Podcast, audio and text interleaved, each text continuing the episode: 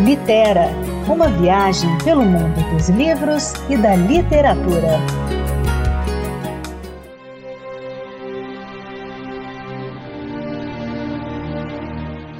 Oi, gente. Sou Anderson Mendanha e trago hoje a indicação de uma trilogia histórica de grande sucesso, Os Pilares da Terra de Ken Follett. O livro se trata de uma ficção onde o cenário é a Inglaterra do século XII e a cidade de Kingsbridge. A trama já começa com um enforcamento que tem como testemunhas um cavaleiro, um monge e um sacerdote. Esse acontecimento será muito importante para a trama ao longo de todo o livro.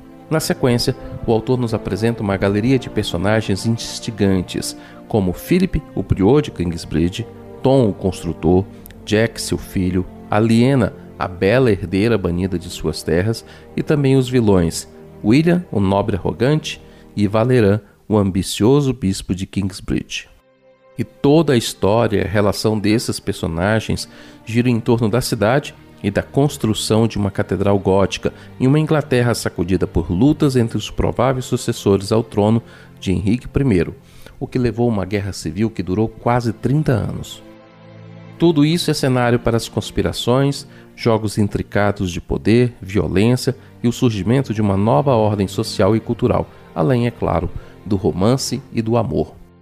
Tom, o construtor, casado e com dois filhos, percorre a Inglaterra atrás de um emprego onde seria possível realizar o sonho da sua vida, construir uma grande catedral.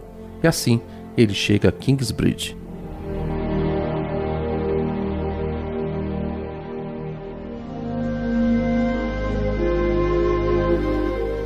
A Catedral de Kingsbridge não constituía uma visão acolhedora.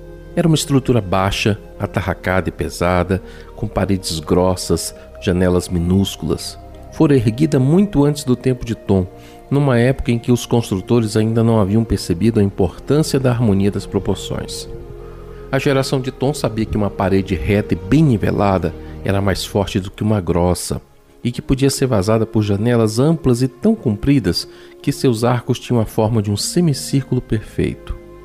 De longe, a igreja parecia torta, e quando se aproximou mais, Tom descobriu a razão. Uma das torres gêmeas do lado ocidental caíra.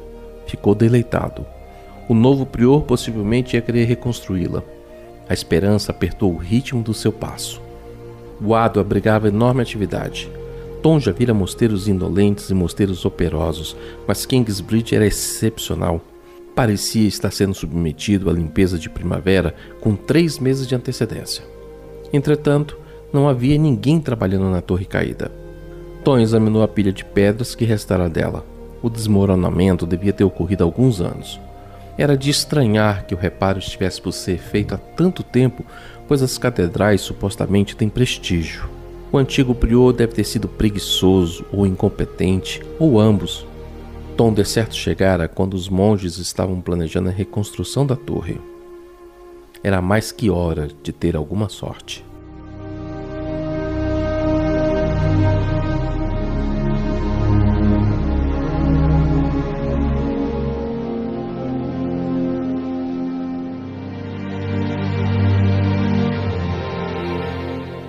Lançado originalmente em dois volumes, Os Pilares da Terra de Ken Follett pode ser encontrado atualmente em um volume único, em uma edição caprichada, uma edição especial da Rocco.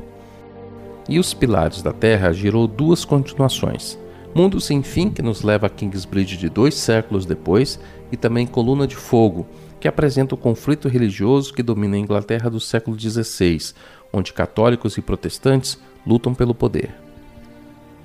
Além dessa trilogia, Ken Follett lançou recentemente pela editora Arqueiro O Crepúsculo e a Aurora, uma história que tem início no ano de 997, ali entre o fim da Idade das Trevas e o começo da Idade Média, que representa o renascimento da Europa como civilização.